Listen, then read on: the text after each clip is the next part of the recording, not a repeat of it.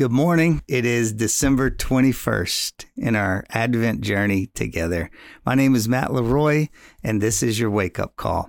Today's entry is entitled Rebellion. Our reading for today comes from the Gospel of Luke, chapter 1, verses 34 through 38. How will this be? Mary asked the angel, since I am a virgin. The angel answered, The Holy Spirit will come upon you and the power of the Most High will overshadow you. So the Holy One to be born will be called the Son of God. Even Elizabeth, your relative, is going to have a child in her old age, and she who is said to be unable to conceive is in her sixth month. For no word from God will ever fail. I am the Lord's servant, Mary answered. May your word to me be fulfilled. Then the angel left her. Consider this the name Mary can mean rebellion.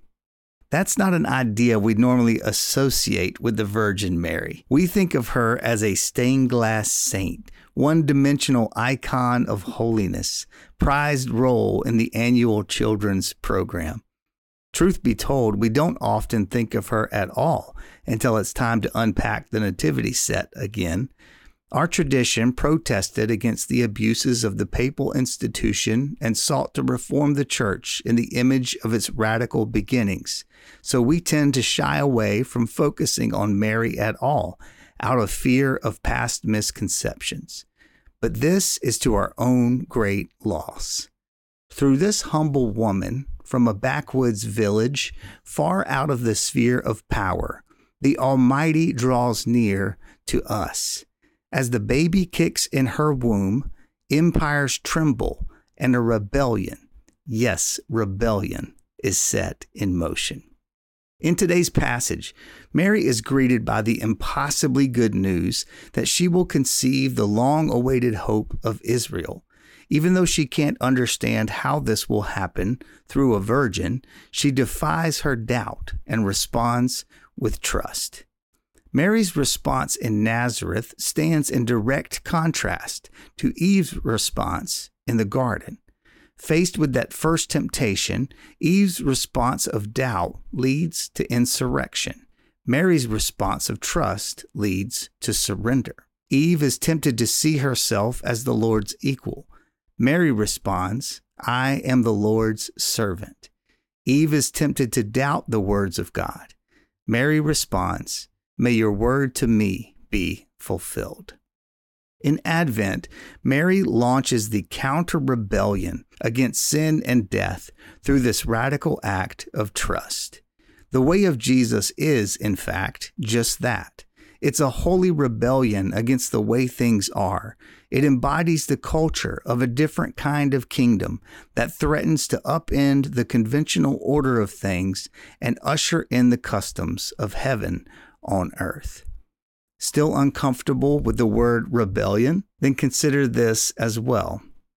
In the Museum of the Bible, located in Washington, D.C., there's a popular exhibit known as the Slave Bible. That thought alone should pierce your heart, but it gets worse. This English translation from the 1800s was specifically designed for the conversion of enslaved people to Christianity and to assist in their education. But in order to protect the status quo power dynamics of the plantation, this version was heavily edited the goal being to remove any reference that might incite rebellion or awaken a longing for liberation.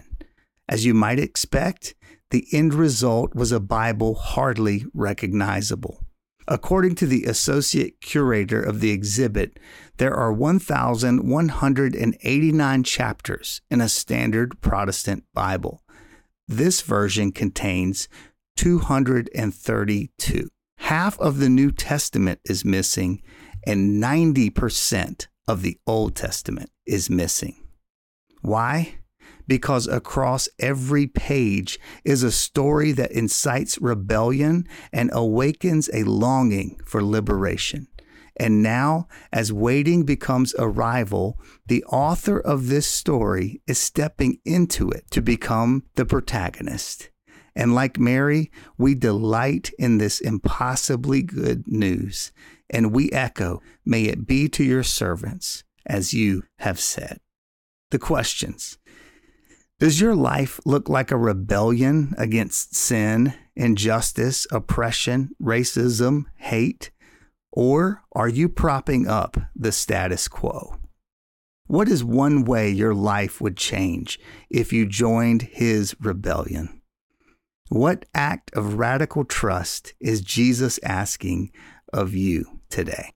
Our prayer, Prince of Peace, reconcile the impossible divisions that still exist in my life and make my life look like your kingdom.